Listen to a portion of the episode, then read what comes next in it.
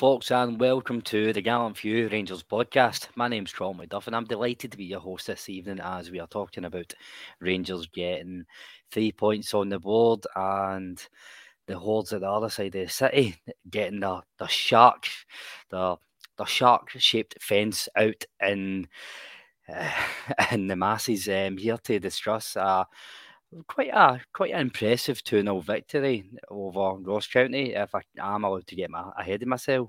First of all, the First Lady of the Gallant Few, Shona, how are you? I'm very well, Colin. What a Saturday we had, didn't we? Waking up to Twitter this morning was absolutely brilliant. So, no, thoroughly looking forward to it, talking about Rangers, and hopefully we'll see, is it Jaws? The second coming out this Sunday, maybe not. We'll see what happens. So, but like, wanted to ask the guys in the comments what they think of the goal that Tavernier scored. Was it better than the one that Sima scored midweek, or is it better than the one that Matondo scored? So I'm sure we'll go into that in the podcast. But we get to see what the guys in the comments think of the goals that we scored over the last two games. Shona, you throw the ball up and I bat out of the park here. Obviously, for the next guest, I changed the name of tonight's pod to Tav Only Scrolls Penalties, ... a wee bit of irony here. From joining us from the James Tavernier Loyal RSC, the founder, Curry, how are you, my friend? After that intro, I'm away, see you later. Aye, a wee bit of humble pie coming for me this week, but we'll discuss it later on. But my actual thoughts on Tavernier, and obviously everybody's my favourite Ranger player, John Lundstrom. Our introduction to Kemar Roofe and his return to Rangers, and obviously a few other things, including the women's favourite, and there'll be a few hearts broken in the Rangers, Barisic and Ianis Hagi going out on loan. So there's plenty to talk about, and obviously a certain result, a certain place where nobody wants to go. We'll probably have a wee dig at that as well. So that could be good. And last and by no means least, joining us again, Scott, how are you, my friend? Not bad, Colin, not bad. Thanks for having me on again, mate. No, always a pleasure. And has your weekend been as pleasurable as the rest of us? Oh, definitely. What a day I had yesterday. Absolutely fucking tremendous, man. Brilliant, aye. If anybody's wondering why we do these live streams at 8:30, like, obviously, like, it suits most of us with, like, family or work commitments, but it's also if Rangers do well, you need all day on the Sunday to fucking recover. So here we are. Still a wee bit shaky, but let's get right into it. Showing up, Rangers lined up yesterday with a couple of changes, a couple of surprises in the lineup. Jack Butland in goals, a back four of James Tavernier, Conor Goldson, John Souttar, Borna Barisic. Midfield three of Todd Cantwell, John Lundstrom, Deco Raston, and then Sam Lammers in behind Kemar Roofe and Cyriel Dessers. So I think probably the most surprise came for the front three, because we do have a lot of options there. There's a lot of people saying, why Danilo? Why not Dessers? What? Why not Danilo instead of Dessers? Why Lammers in behind there instead of Cantwell? Obviously, the biggest talking point was Kemar Roofe, and I want to get everybody's thoughts on him yesterday. There's been a wee bit of the Jordan Rossers about Kemar Roofe on his expected return. It's been the longest 7 to 10 days ever. But what was your thoughts on his performance yesterday, being rounded off with a goal? I thought he looked really, really sharp on the ball yesterday. I thought some of the passes that he's made and his link-up play with Dessers at times was really good. I think the ball that he put across for Dessers, that Dessers obviously headed the ball, he probably should have done better. I think the goalkeeper makes a good save with his feet at the time. So, no, look, I thought Kemar Roofe looked really sharp. He looked fit. He wasn't scared to get in amongst it all. He wasn't scared to get into a tackle either. That's what I noticed as well throughout the game. But I think when it got to about the 65th, the 70th minute, he was definitely blowing a bit of a gasket at that point. So, look, there's still work to be done. But from what I saw from Roofe, it's exactly what we've been asking for. That I'm telling you now, Roofe is the best striker at our club. And you saw that with the goal that he scored. It was fantastic movement. The way he obviously managed to get his foot round. He was off balance as well at the time. So that's just like a clinical instinct striker's goal. That's the way I look at it. I don't think anybody else in that pitch would have scored that kind of type of goal. So, no, it was really refreshing to see Roofe back yesterday. Really good. If he can continue what he's doing, I think now he's only had, I don't think he's had that many appearances for Rangers, but his goal ratio for his appearances at Rangers is second to none. It's really, really good. So if we can get a fit and firing Roofe, what a season we're in for. If we can get him fit and firing, and then we can get Dessers and Danilo, what a front three that we will have. Curry, I think it's definitely been an overused phrase, and one that's probably frustrated you for what I can see in the group chat. If Roofe is fit, he's the best striker at the club, or he's X, Y, and Z. And there's a lot of people in the comments rightly calling that out, but Teddy Bear calling out, saying we need to calm it down and make sure we can get half a dozen games underneath him first. But I do buy into the Roofe hype. I do also share the frustration of it. It's a double-edged sword, but I don't think it's any coincidence that the only time like we've won the league since he's been here is the season when we got 30-odd games out of him. It was terrific. To Shona's point, he's not just a goal scorer, he's so rounded. He can play wide, right, wide, left. He can play in the pocket. He popped up with a goal, and I think... There was one point yesterday, I think it was a ball in fair deep. It was Borna Barisic-esque, right on the head of Dessers as well. Dessers has to do better there, but that just shows you how much Roofe can bring when he is playing. Well, on the first point you made to Shona about the lineup, I was shocked at the lineup. I was like, there was about 4 or 5 different changes there that I was like, what? But they did one. But on Roofe, we'll get back to the main point. Roofe is, and everybody's always said, he is the best striker, or most clinical striker we have. Not, but he's probably not the best, but he's the most clinical striker that we've got at Rangers. But he's one fault, as we keep on saying, he's made of chocolate. And it's like every single game that he gets into, all we're doing is, it was like, I think a lot of people were saying on Twitter, they couldn't get a bet on Roofe scoring and getting sent off or going off injured. You couldn't get a bet on it because everybody, it was like guaranteed that it was going to happen. Thankfully, it never. Roofe is a person, I don't like him, right? I'll put my hand up, right? I don't like him, but there's a reason for I don't like him, or if I've never liked him. I love him when he scores, obviously, and he scored the best goal that I've ever seen for any Rangers player in all my times in my life. I think it was one of the greatest goals that I've ever actually seen. Now, see, when he does score, he's such a miserable bastard. I don't know, he doesn't celebrate like any other player would do. It's like, I look at me, I scored. I'm like, all right, you scored, mate. Fucking show a bit of passion. He never ever shows that. And I think that's the thing that gets me. But saying that, it was a fantastic goal. Tavernier put in a really good cross right into the danger area. Roofe managed to manhandle the guy. The two of them were at it with each other. So it was 50-50. It could have actually been called as a free kick or a penalty. Either way, it was that type of situation. But he managed to wrap his leg round, get in front of him. And how he managed to see that ball and hit it was unbelievable. But that shows the type of striker he is. He's deadly when he's fit and he's playing, but he needs to do that week after week after week. And the thing is, it does give Beale a bit of thought on who he's going to be using as his main striker the rest of the season. Because if Kemar stays fit, it's going to put a lot of pressure. A lot of people in chat on Twitter are going absolutely after getting nut at Dessers because he's supposedly not putting in the numbers that they want. But this is the thing we were talking about earlier. We need to watch what we're saying about players, how bad they are or how good they are until the season is actually up and gone, because we're only 3 games into the season now. So we need to watch what we're saying about certain players and how garbage they are or how good they are. So just let's wait to further on. It's the same, we'll get into what's going to be happening. Where is the fun weekend in that? Where's the fun in no making an arse at yourself? No, because I'm fucking sick of making an arse of myself. So, so I think I've done that enough. I've only been on here a couple of months. So it's not... You watch what you're saying. And what I'm trying to say is I just want everybody to calm down a wee bit. It's dead easy. And I'm guilty. I'll put my horn up. I'm one of the first ones to get off my head at players and shout dogs abuse and give them shite. and I'm ready to praise players that really shouldn't deserve praise.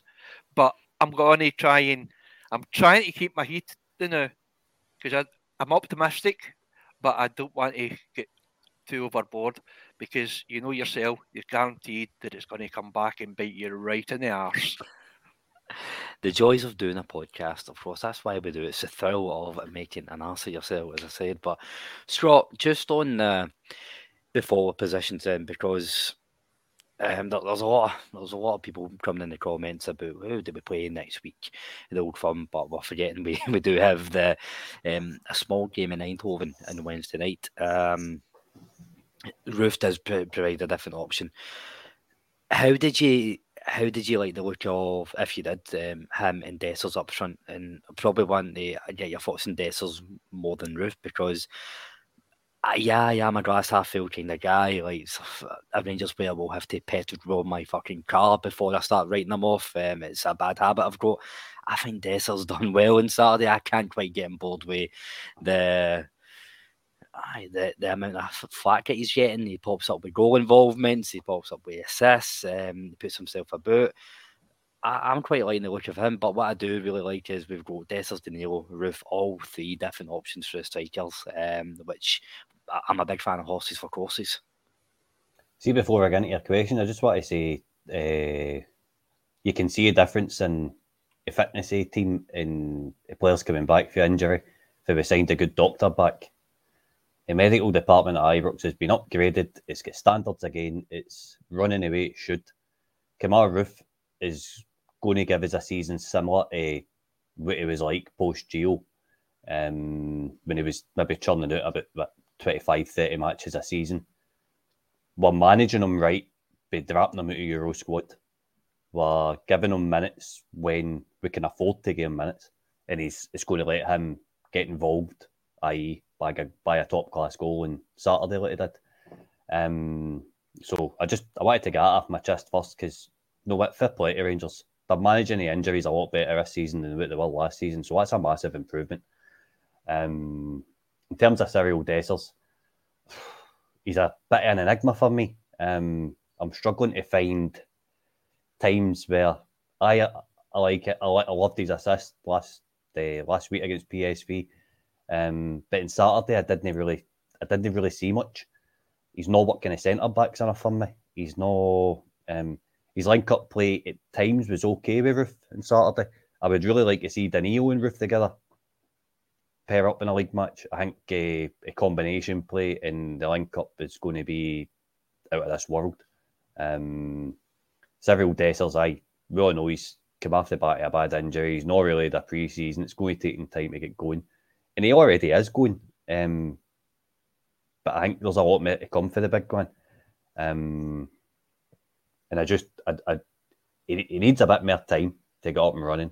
He needs a couple of goals because he scored a penalty and he scored a tap in. We need to see him. I want to see him start hitting a few shots off and really, really getting involved in front of a goal. He's doing a wee bit of work off the ball, but he's not quite there yet for me. We've got a £5 million player sitting on the bench and. Saturday, it just shows you how far we've come for this time last season. So I definitely room for optimism, and there's going to be plenty of goals between the three strikers this season. I think that's quite a fair way to summarise it.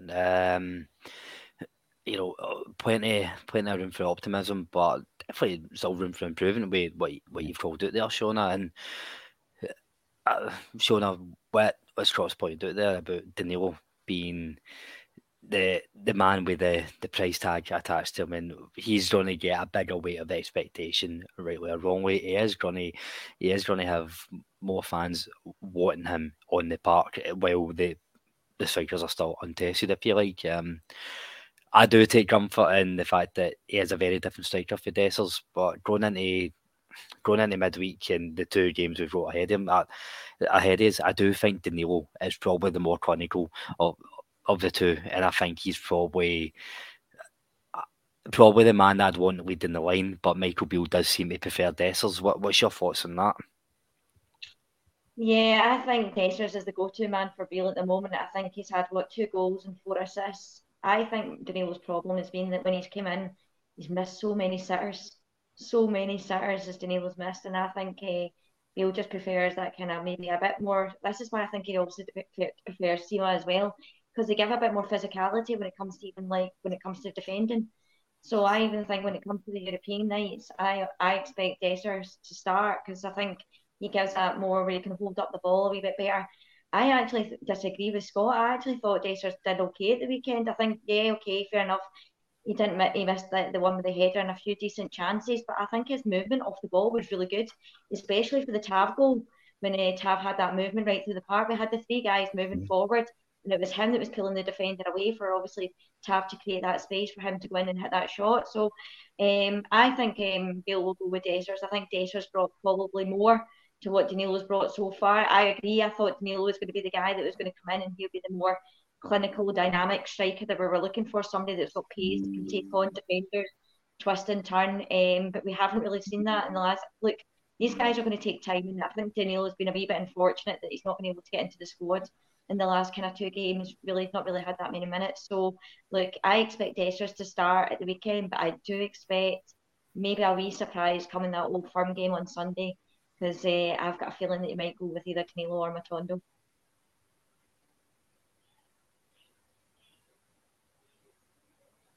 You're on mute. There you go, folks, amateur podcast. And that's why extra content only costs £1 a month instead of the £2 that you pay for Heart and Hand. There you go, you get the odd brain fart, and the host put himself on mute. But Curry, moving away from the front three, then, I do want to spend time on a certain subject, and it's only right that you kick us off with this. Any of the audio listeners, he's running down the wing. He's running down the wing, and he can finish it off. Curry. I'm sorry, I had to go there. I'm sure I heard somebody at the door there. I've got no idea what you're about to say, but I'm sure I'll need to answer the door. So obviously, FIFA announced a rule change where penalties are now taken from 25 yards away for the goal instead of the 12-yard spot. I mean, that must be it, because Tavernier only scores penalties. And what a wand of a penalty this was. Curry, what was your thoughts on the captain fantastic on Saturday and the goal? Right. We'll start with the positives. Tav had an all-right game. He scored an absolute belter. I'm not going to take that away. That even Timmy, he took the ball off the, I don't know which player it was, run up the side, but inside, steadied himself and just slotted it into the top right-hand net. It was brilliant, absolutely brilliant. Can't take it away from him. And last week, we were talking about the goal he scored. Could any other player do it? And I said, aye, maybe. That one, we've not got anybody else in the team that would score that goal. It was fantastic. But, and there's a big but here, he never had a brilliant game. He lost the ball a couple of times, left us vulnerable at the back, and he had some dodgy crosses in as well. But I'm not going to, it has to be a plus for me, because he did play reasonably well. It just there's always a mistake in Tav, and that's the thing that gets me with him. There's just a mistake in him, and against who we were playing, it didn't come to much because they never had much at an attacking force. So we had Conor Goldson and Souttar who covered, and they've done brilliant. He looked a wee bit. I don't know if it was me, but he looked a bit more lively. He looked a bit more fitter. He didn't look as if he was quite as slow as he'd been for the last wee while. Whether that was just because he was playing against Timmy County, I don't know. It's just, it really, really, I get the fear with him and the other guy that we like to have a go at, who had an absolutely fantastic game as well, Borna Barisic. He actually defended. I couldn't believe it. I'm like, what am I watching here? This is not meant to happen. My theory is, I'm pretty sure that Beale actually puts on. He watches out for me, and he actually comes and watches this pod specifically just to see what I say about certain players and see how many that I call shite. And what they do is, oh, is that right, Curry? We're shite. We'll prove you. I'm pretty sure that's what happens, right? so I'm not too sure it was high. He gets a plus mark. It was a 7.5 to an 8 for me for him. He made mistakes. He played pretty decent. He scored a belter. So I need to put my hand up. He was fantastic. But he needs to play like that all the time. So over to Scotty. Aye, Scott, one of the long-term listeners, Teddy Bear, he's put in a few comments about Tavernier, and he's pointing out that Tavernier and Borna Barisic playing further forward, so they look okay. And I think Teddy, I'm calling him out because he is quite inconsistent with his message, but I think he does speak on behalf of a lot of the support, because Tavernier and Barisic do split opinion. I thought Souttar and Goldson had a terrific game as a pair yesterday for the most part. But I think when your centre-halves are playing well, it allows your full-backs to play better as well. So I do think it's all linked. Aye, definitely. It's a Goldson-Souttar partnership on Saturday looked solid for the first time this season. Looked as if they clicked. There's a good bit of chemistry going between the two of them. Borland have done their job, they've done it to good effect. They know how to play that position really, really well. I would like to see Tavernier put somewhere else on the park. I think we've got a good football player, but in terms of Europe, I think he's going to get found out this season. He's lost a yard of pace.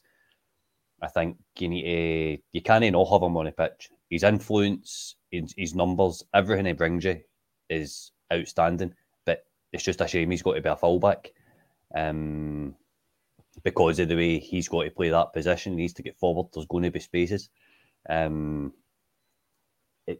my main concern about Tav and Borna this season is, can they really do another 60 game a season? James Tavernier's not got them miles in them this season to play that position. In terms of what we've become used to seeing of him, in terms of his numbers and his I mean, the mileage in the guy's ridiculous. It's some engine he's got. But whether we're going to ask him to do it for 3 games a week again, for another year at his age. Scotty, can I ask you a question, mate? Aye. You were talking about actually coming up, going forward a bit. Do you think he would manage a number 10 role? No. I've always wanted to see Tavernier in centre mid. Remember years ago when Big Eck done it with Fernando Ricksen, moved him for right back and moved him into centre mid, and Ricksen just evolved into a captain, a league winning captain. That's true. I think Tavernier's got similar attributes to Ricksen. Either they're different players, but Tavernier, if you move him into Midley Park, he's got a number 6 that's behind him that's going to mop up all his mistakes if he has any. He can put a bit of a dig in. He's got a shot. He can play a pass. No, it's just how you fit him in. It's the issue, but I really don't think him and Borna's got another 60 games in him this season. Fair enough, we've got Ridvan who offers a mere attacking outlet in the left hand side, but we've not really got that on the right hand side with Sterling. So it's like, what do we do? Because Tav is getting on a bit, and so is Borna. Just before we keep going with that conversation, a massive thank you to Brian, just donated £5 to the pod. Honestly, anybody who subscribes and donates it really does go a long way. It really is appreciated. Thank you, Brian.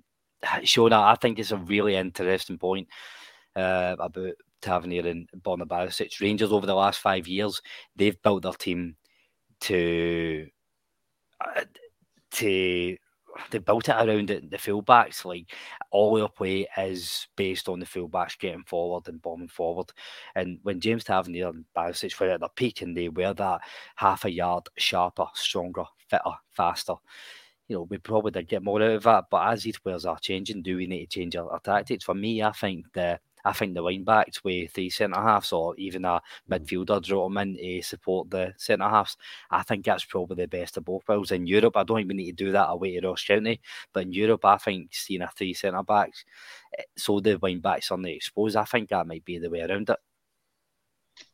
Well, I'm going to disagree with you guys. I think you've got to be careful what you wish for because, look, we've had to have in Borna, don't get me wrong, they might have lost a bit of pace and we do lose goals down that left-hand and right-hand side. But just look at today, you had Kyle Walker and Trent Alexander-Arnold, two best right-backs in the world at the moment, both making mistakes for goals. So these things are going to happen. I think nowadays the fullback, we've got to get away from this. The fullback role's totally changed now. It's what guys can do in attack. I agree. I think Tav has lost a little bit of pace. Tav used to be a striker back in his day. He's not a natural, like he's moved into the right back role from being a striker when he was in the back in the day, and you can see why, how he gets us so many goals because of his natural ability when he was coming through the youth ranks as a striker before he ended up moving to right back. But I just think we both need to get away from this because we brought Ridvan in and we brought Sterling in, and so far the fans were crying out for Sterling and Ridvan, and we're now having questions over them too. So, look, I think that Borna and Tavernier are better than Ridvan and Sterling at this moment in time. Absolutely. Have they lost maybe a wee bit of yard and pace? Probably. But as soon as we get up those balls up the pitch and we can get them fullbacks up, Borna and Tavernier have got some peg on them when they can put the balls in. And it's crucial for us in Europe that we take those opportunities because they're going to be very few and far between. If we get into the Champions League, we're going to be up against really, really big teams and we're going to be relying on them for their crossing and their set pieces when it comes to in Europe and Tavernier's penalties and popping up with these goals. So, look, I agree that maybe in the future we do have to look, they're getting older, we're going to have to look at another fullback in the future. But as for what I'm seeing, they're both bringing in the numbers, guys. They're both bringing in assists. What else more do you want? Maybe they'll make a mistake at the back. But for me, this is going to come in time. We're going to go back to where hopefully we'll have your wing backs and your midfield hopefully helping these guys out. So, look, it will take time. I think it will. I just remember in that 55 season when we had our fullbacks covering for Tav and Borna and how much better we were. I think, what was it in the first maybe 12 or 15 games? We only conceded 7 goals in that season. I don't think we can go back to that. I'm not saying that we can go back to that, but we have to have guys helping them around them as well, especially because for me now, the fullback must be one of the most toughest jobs on the pitch, having to go forward and obviously having to track back and defend. If we had both that can do both, Borna and Tav that could do both, they wouldn't be in our league. But I just look at these other players in the Premier League. See if you look at the most goals in the Premier League, where do they come from? The left-hand side of right back and left back. That's just natural because of what the wingers are having to do now is full back. So if we want to criticise Tav, then obviously there's got to be a lot more criticism out there for other players because from what I see, Tav is just doing his job and I think he's doing a really good job. I thought yesterday's goal, the way he took that goal, I don't know if you guys know, but see, trying to get the angle and the bend and the shot to dip that over the keeper whilst the ball is rolling. It wasn't even a dead ball situation. It's a really, really hard thing to do. And once again, Tavernier gets us out of a hole. So I think now that we've got Butland in goals, we're going to see a more solid centre-backs with Souttar and Goldson now picking up their partnership. Yeah, I think Borna and Tav have got a bit more to do. But honestly, guys, I don't really know why you guys are criticising so badly because we saw what Ridvan and Sterling could do, and they didn't bring what Borna and Tav done. So, just I praised them. Aye, so did I praised them. My God! By the way, Colin, remember you used to be the Tav fanboy. You're an amateur compared to Shona. By the way, you are an absolute amateur. Shona, can you honestly see Borna and Tav being able to sustain that for 60 games? I see we get into Europa League or Champions League and we've got European football after Christmas. We're going for a treble. Can they do that all season? I don't think they can. That's my main point about it. I don't think they can sustain that amount of thing, and that's why I think we brought in Ridvan and Sterling for that thing. But do I think Ridvan and Sterling are going to give you what Tav and Borna do? No. Do you know what I think the problem is? I think Ridvan's the man. Sorry. I think it's risk v reward.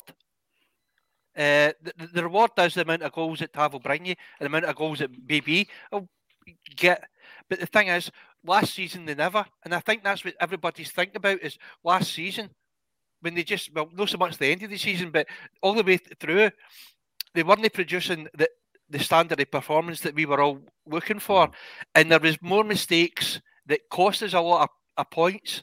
And it all came down for either the majority was from the Borna Barisic's side, most of the mistakes were made, but also Tav was doing the same.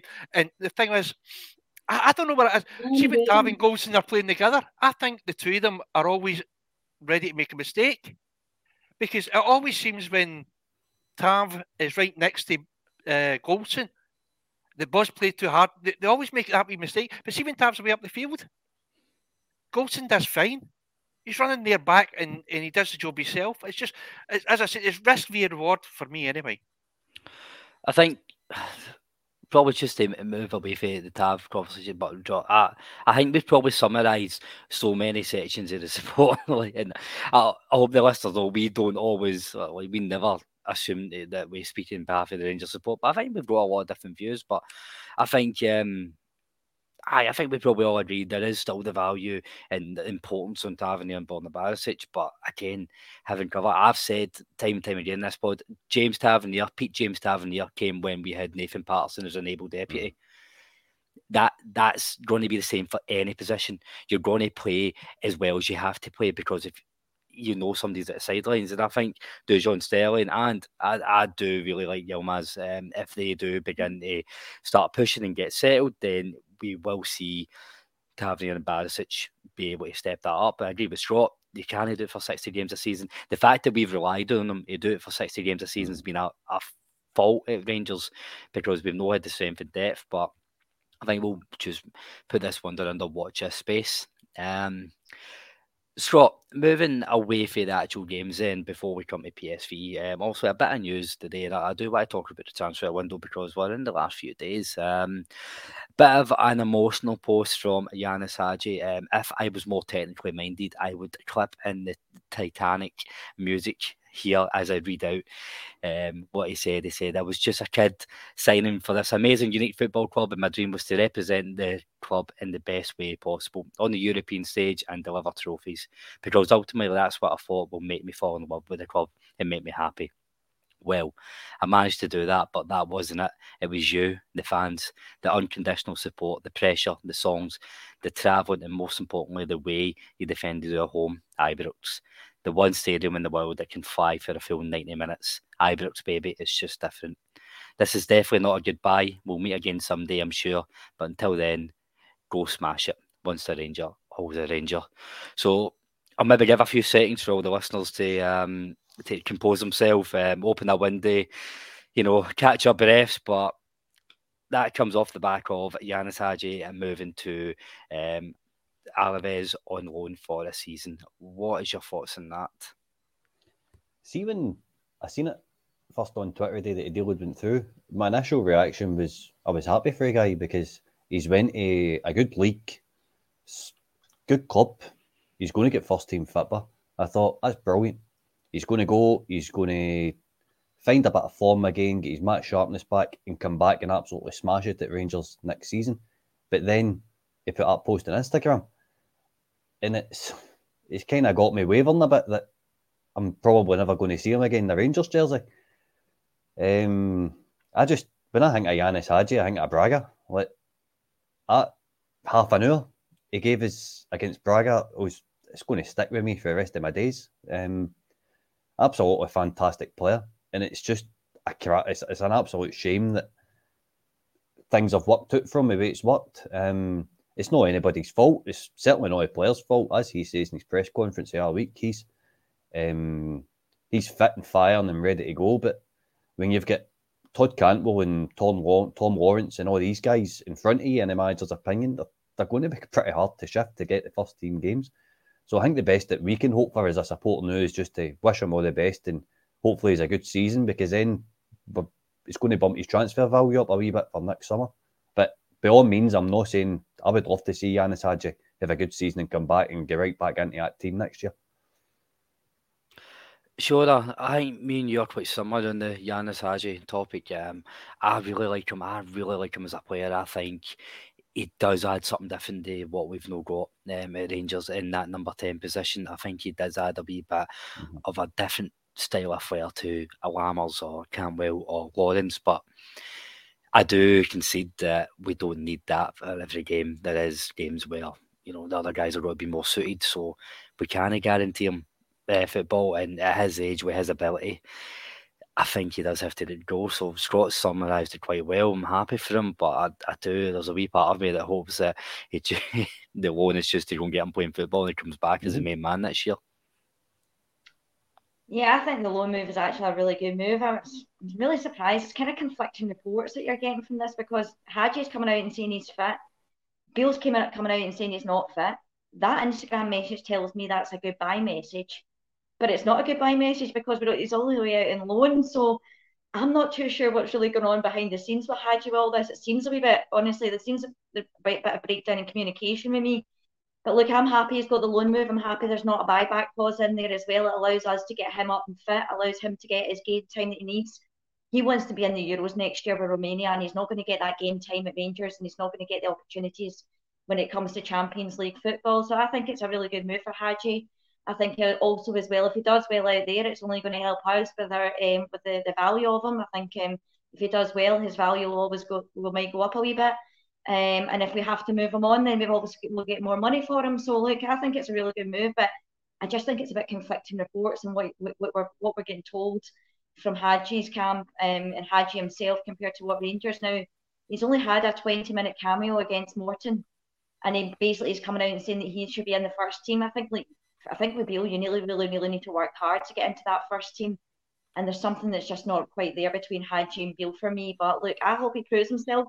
I hope he goes out there and I hope he does well. And I would love to see him back in a Rangers top, but I think just now he's just a wee bit below the pecking order at the moment. So he's not going to get that game time at the moment. So it's best for him to move and get a loan deal, and hopefully we'll see him next year. But yeah, I think there's been a bit of a breakdown in communication between Hagi and Rangers somewhere along the way. Curry, obviously, what Shona was referring to, and a couple of comments have come in about it there. Kay thinking it was a personal fallout with Beale. Others saying that like the writing was on the wall after the interviews, but for anybody that missed it, Ianis Hagi was put out for the press conference and he was asked about him starting, and he says, I respect the manager's decisions, but I don't have to agree with him. I think I'm in good shape. I think I could be in line for a starting position. Michael Beale was asked about it throughout the week, and obviously when you take away the Daily Record rag style headlines, when you actually read it, it wasn't as toxic as what they've tried to make it. Michael Beale's just said he's in a heavily contested position, that number 10. Todd Cantwell, Tom Lawrence, Sam Lammers. So Michael Beale didn't come out and rubbish him. Ianis Hagi didn't start a fallout with the manager. For me, I think there's been an honest conversation. What I do like about Michael Beale, I always get that from him. I think he's been very honest with Hagi. How easy would it be selfish and say, oh, no, you'll play, and then see out the August transfer window? But he has been honest and upfront and said, listen, these are my plans. You're no in the starting 11 right now. Correct me if I'm wrong, Hagi was Beale's first official signing or re-signing for the club. Is that right? Under Gerrard, Hagi signed. But he got an extra contract. Aye. It was Beale's first ever signing or re-signing. No, Beale wasn't there. It was already done. Yeah. I heard that one. And the Rangers, it was right. Yeah. Anyway, we need to get honest about Hagi, right? Everybody was talking about before he got injured. He hadn't been playing well for a few games, but eventually we found out that he had been carrying an injury, and also then he got that really bad badging that put him out for ages, right? Hagi was one of the most gifted technical footballers we had at Rangers. He had a footballing brain that not one person within the Rangers side could match for his intelligence. It was just unfortunate he never had any players around about him that were on the same wavelength as him. And that was the unfortunate thing. He gave us probably one of the greatest nights, one of, not the best, but one of the greatest nights of football in Rangers history against Braga. because that was just, it might have been a deflection, but what a night that was. What an absolute night that was. I think that's probably one of the loudest I've ever heard Ibrox, for me personally. Obviously, there have been other people that said better, right? But he was out for a year. He comes out, he makes his statement. Now, he didn't directly attack Beale. There was nothing said there that if Michael Beale went, oh my God, what was he saying that for? It was respectable. And I know that's maybe be a way out there and obviously totally wrong, and it's pure speculation in my part. I think this has actually came for a hire. I think it's been the hire. Somebody, you know the way Rangers are getting run right now. Rangers are really, really stringent now and really strict the way they see Rangers. And I think that a player coming out and even saying a negative thing is really been caught on. And I think it's been somebody above, it's been above Bill's head, and he's been told, listen, need to get him going. I just don't... I don't see how this really benefits us, this loan move. I just don't get it. Because apparently there was up to 3 clubs want to buy him. Right? Then all of a sudden, he's going to a club on loan. He puts out a message that, me personally, I think he does want to come back. Whether he gets back to another thing, but I think it's a message saying that, don't you worry, I will be back. That's the way I see it. Obviously, everybody's different from me. They say it's, oh no, he'll never come back again. But it'll benefit him because he's going to get minutes. That's money. I think we would have been better trying to sell him to get money in because we still need another couple of players. In my point of view, anyway, we need 2 more players and we need the money. So we were talking about, I think somebody said, I think Paul there, somebody offered him 2.5 million. You go and bite my fucking arse, 2.5 million. Maybe double that, you maybe get one of his legs. That 2.5 million. Piss up. You'd be lucky to get me for 2.5 million.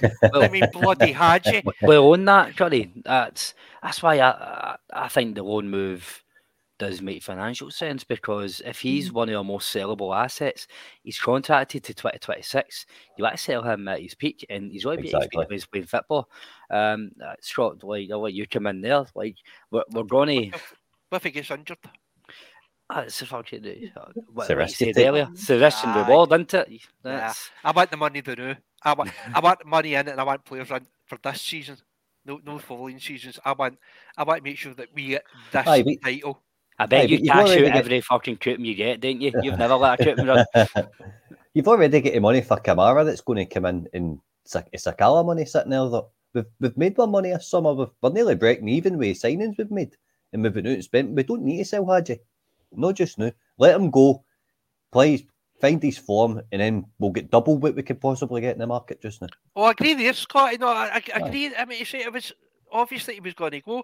I don't see the benefits for Rangers. That's the only thing. I think it's a negative if we had either sold him or kept him. I just don't understand why he's went out on loan. Obviously, it frees up the wages, but I don't know. Curry, what happens if he goes on to the Romania squad and has a really good Euros and comes back to us? His money is double fold. It's double. Mm-hmm. Do you know what I mean? You're doubling your money on that. See, and that's what I hope that happens. Sure, an investment. Well, see, that's what I want. I hope that, as I said, I hope he does come back, because I think he's a fantastic footballer. He always has been. So he just had a wee bad drop of form. Sorry, Dol. I'm just saying, is that's not the right thing then for him to get game time, to get 30, 40 games and then come back after a good Euros and see what he can bring Rangers next year? It's just it's mixed emotions, I think, for me. It's mixed emotions. I don't know. To be fair, nobody's thinking straight after reading that Instagram post of all our hearts are fucking upper arses, man. Colin, that's a good point. That I think that has put a lot. I think that's what's got to me, is that the message that he sent out. I think that's what's made me even more like, what's going on? Because it was absolutely brilliantly put, and it's a pity we don't see that for mere footballers.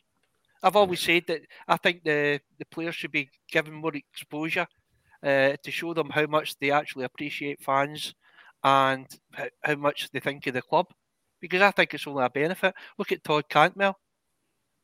Exactly. So before we finish up, obviously we do have the small matter of PSV on Wednesday. Scott, it's a carbon copy of the position we were in last year. 2-8 draw, Ibrox going there. Probably a similar feeling after we fell at the first leg at Ibrox last year. Probably not as confident as we were going in. For me, I think we're up against a bigger, better, faster, fitter PSV team, a better coached. I think Rangers have the makings to be much better than what they were last year, but it's not quite clicked yet. How are you feeling going into Wednesday night? As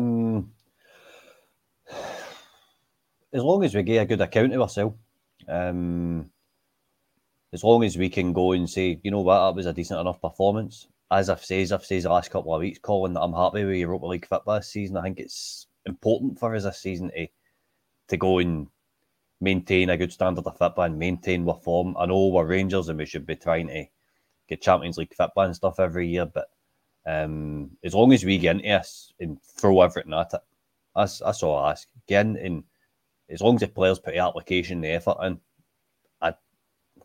it's a really, really hard call. Because you don't know what Rangers are, or you don't know what Rangers are going to turn up. We could turn up and win 1-0 again. It could just be a carbon copy of last summer, last season for all we know, and we could be sitting in the Champions League. But I do reckon we're probably going to be looking at Europa League football, to be honest. Shona, you know, you'll get some excellent fucking podcasters on here, like yourself included, who actually know the game of football. I'm a bit more basic. I go in the emotional side of the game, and I think we underplay that so much. And I don't know if this is just being a bit too hopeful, but is there something got to be in PSV's heads? These bastards again.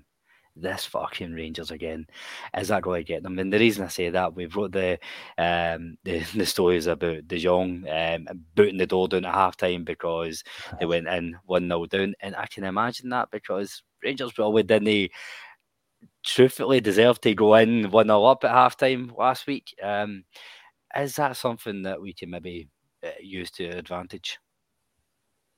Absolutely. They are rattled and we are up for the battle, and we are the underdogs going into this game, and that absolutely suits us. So, look, I'm really looking forward to it. I think I agree in exactly what Scotty says. I think, look, if we don't get through this, we're in the group one of the Europa League. So, as much as everyone wants to get into the Champions League, and yes, it's a massive game for Beale. I think this is the biggest week in his managerial career so far. If he can get us through that, and then obviously the tie on Sunday, which I'm sure... we'll definitely take care of, because we're absolutely rattled at the moment as well. So, no, look, I think they'll go with exactly the same team that we had last week. And I think Bill will go with exactly the same tactics. I know people didn't like that in the first half of last week, but I think he'll go with exactly the same. I think he's going to try and frustrate PSV. And then what we'll do is we'll try and hit them on the counter-attack. I think there'll be times in the game where I think we'll need to do better. I think we'll have to get somebody... more sitting up the park. I think last week we had a lot of guys sitting in defence and there wasn't really an out ball. So I think that's probably one thing that we'll need to work on, is maybe take Dessers out of the when it comes to corners and free kicks. I think he needs to take Dessers out of that situation and have him further upfield. So we've got an out ball for when we manage to get possession from transition from attacking from midfield into attack. So look, I'm expecting exactly the same team. I think that's exactly why Jack was rested at the weekend. I don't think Jack at this moment in time can play three full games in 1 week, especially if we've got if we go into extra time or penalties, and then we've got the Old Firm game at the weekend. So no, I'm really looking forward to it. I think being the underdogs absolutely suits us. I think it'll be a very, very tight game. I don't think there'll be as many goals as like we saw last week. And I expect us to go into that game, and I do expect us to win it, because obviously I'm going to say that. But yeah, I think it'll be a very tight game. I'm really looking forward to it. Curry, am I right in guessing that you're probably not as confident and as hopeful as myself, Scott and Shona? I'm not going to say I'm not as confident. I'm just... My mind is on the league this season and nothing else. I don't care. I'm sorry, and I know everybody will hate me for saying that. Do I think we could beat PSV? I think we could beat them. I think we've got enough there.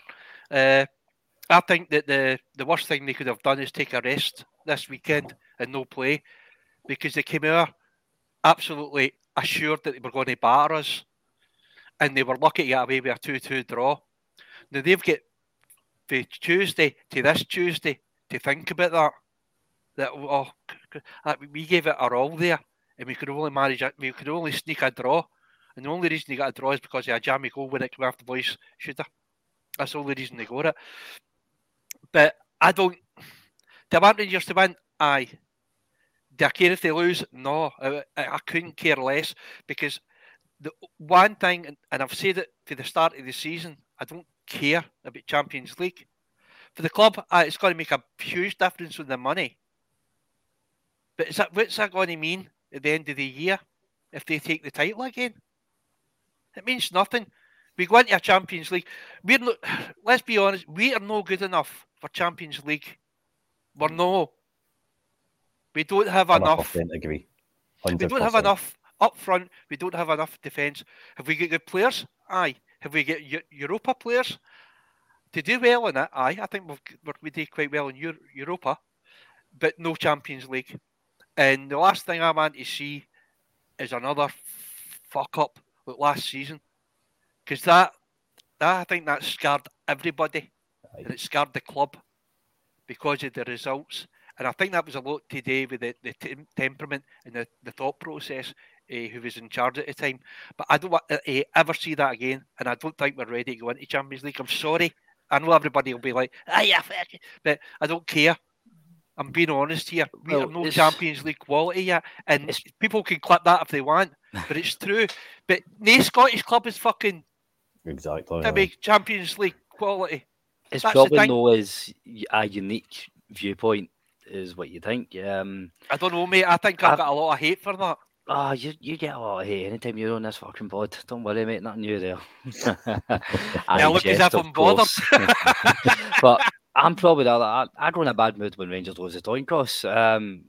Rangers could be playing diddly winks, and I fucking absolutely want them to win it.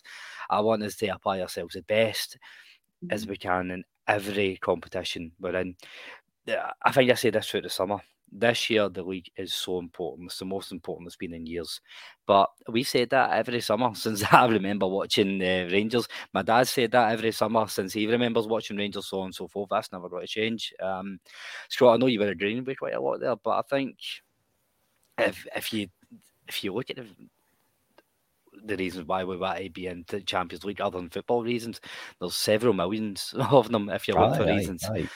And when you look at, obviously we can get a decent run in the Europa League, but we are chasing Celtic in terms of finances, and until we get a different structure and keep on building on the background of the club, we are going to continue doing that. I think it is a bit more important than face value. I know, I get it. I completely get it, but as Curry says, it's all about the league title this season. I don't know what way coefficient points are going, if it's still automatic entry into Champions League next season. Or next season will be the last one, mate. Next season's the last time. Well, if it is, well, if we get into Europa and maintain, we just need to win that title this season. Win the title when we get Champions League fit by next year. I know what you mean about sustainability. It's an awful lot for a club, but in terms of outlays, we've not really had any outlays this summer because we brought it all back in by selling players. So financially, we've not had a big transfer fee in like a Nathan Patterson or a Calvin Bassey or anything like that. We probably need the Champions League money, let's be honest about it. But at the same time, I don't want to see them win another league title. I think there's potential for a fucking treble this season. I watched the last half an hour yesterday. They are shite. They've not got a fucking hope in hell of an end this year. St Johnstone, they were all on Radio Clyde last night complaining they had no centre-halves. Centre-halves don't score goals, lads. It's fucking strikers. And your manager's not got a clue. So we've got a potential to really go into a clean sweep this season. So let's focus on that. Domestic honours need to come first, in European football is European football. It's always been a bonus for Rangers. The league's what matters. And that's never going to change. The league is always the most important. At the same time, I do understand, I do appreciate, there's a lot of mixed comments coming. I've tried to share as much as I can. It is interesting to see, there's so many people either side of it, but I do get that part of, you know, if we're in a tournament, we want to do our best. But I think that'll bring us to a close for this week, folks. I think we've wrote through quite a lot of decent discussion. We've all managed to disagree with each other and nobody's fallen out, which is always quite unique, especially where I sit in the Copeland Rail, man. It's like a fucking jungle there any time the lineup gets read out. But what I'm going to do, as always, I'm going to press you for a goodbye and a prediction for Wednesday, starting with Shona. Plenty of solid feedback for you tonight, keeping us maniacs in check. Thanks for coming on, Shona. Well, thank you very much. And I disagree with the guys, because I think, look, if you've got any ambition and you're a Rangers football club, you should be in Champions League year in, year out. It only helps the club, only helps the value of the players. And the players' obviously attitude. I think if you're playing at the top level against these guys year in, year out, you're only going to get better. Yeah, get the guys that we took an absolute scalping last year. We got the group of death. We will not get that this year. We're going to group 3. But yeah, as Curry says, the league is obviously the most important thing for me. But look, if you want to be at Rangers Football Club, you've got to aim high and you've got to aim for the very, very best. And for me, you've got to be playing in that Champions League. So look, another guy says that we're probably at this moment in time fit for Europa, but not for me. You've got to be wanting to go to the very best if you want to go to the very top of Rangers, and that's the Champions League and playing against the best players in the world. So, look, I'll roll on Wednesday night. I'm looking forward to it, and I'm going for a 1-0 win, and I think it's going to be penalty to Rangers, and it's going to be a Tavernier. That's how it's going to go for me. So, get that on your kicking, guys. Get that. Or either it's going to be Matondo off the bench, one of the two. But yeah, for me, it'll be a 1-0 win. It'll be a very, very tight game, and we're going to go through 1-0. Curry, thank you very much for coming on. As always, mate, what is your goodbyes and your prediction? Well, thank you everybody for coming. As always, get some great people coming in. The comments come in thick and fast as always, and some tremendous things. A lot of people disagreeing with me. Of course, it's me. I'm not everybody's cup of tea, but hey ho. Just a wee forward from last week's pod, we told you about Bill. Bill was supposed to be on tonight, and unfortunately, we've had reports that the reason he's actually not here, that he has been having talks with that certain company. So if you watched last week's pod, you'll know what I'm talking about. So he's actually been in discussions with them. So he was saying that he had a birthday party or something to go to. I'm not buying that. Is that Lana Wolf type birthday party by the side? Yeah, I'm starting to think that myself, mate. Aye. But score-wise, I'm going to go with Shona. I think we're going to win 1-0. I think, unfortunately, I think it's going to go to extra time now. I think we're going to get a goal, and I'm going to go Big Sooty to score it. Lovely. I'll take that. I'll take a 1-0 any which way possible. And last but not least, thank you very much for coming on again, Scott. Good to have you on, mate.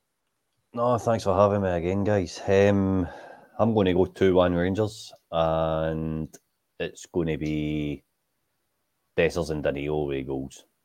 The two of them have haunted PSV in the past. I think Dessers is going to come good. And is it Wednesday night, isn't it, we play them? Dessers is going to come good on Wednesday night. Shows what he's made of. Aye, I'm going to go 2-1. And another hole in the door for Luke de Jong at full time. Aye, we might need to set up a Luke de Jong support page. Plenty. How are you feeling about Ianis Hagi leaving? He might need the same amount of care and attention. I'm going to go... Fuck it, 2-0 Rangers. Tavernier will score another penalty, I think. Clean sheet as well. Clean sheet. We need to start some point. Tavernier and Rabbi Matondo, Jack Butland will have the Tina Park deck chair out, sipping a warm tan of tenants. That's how confident I am. We'll do a performance for the first minute to the night, so we may as well do it midweek. That'll come next weekend. Aye. That's, well, why not two in the 1 week? Why not two in the 1 week? But as always, folks, really appreciate everybody taking the time out to listen and watch. Also, put a wee banner up in the bottom. If you do like what you see, we're going to be back with the Daily News Show every day this week, Monday to Friday, for additional content, and you get early access to any additional shows. Just £1 a month. If you don't like that, paying for content's not your bag. If you can find us a wee like, subscribe, even a retweet, it does really help the pod. But most importantly, hope to see you all again on Thursday night in the live stream when we're discussing who we've got in the Champions League group stage draw. Until then, take care. We are the people.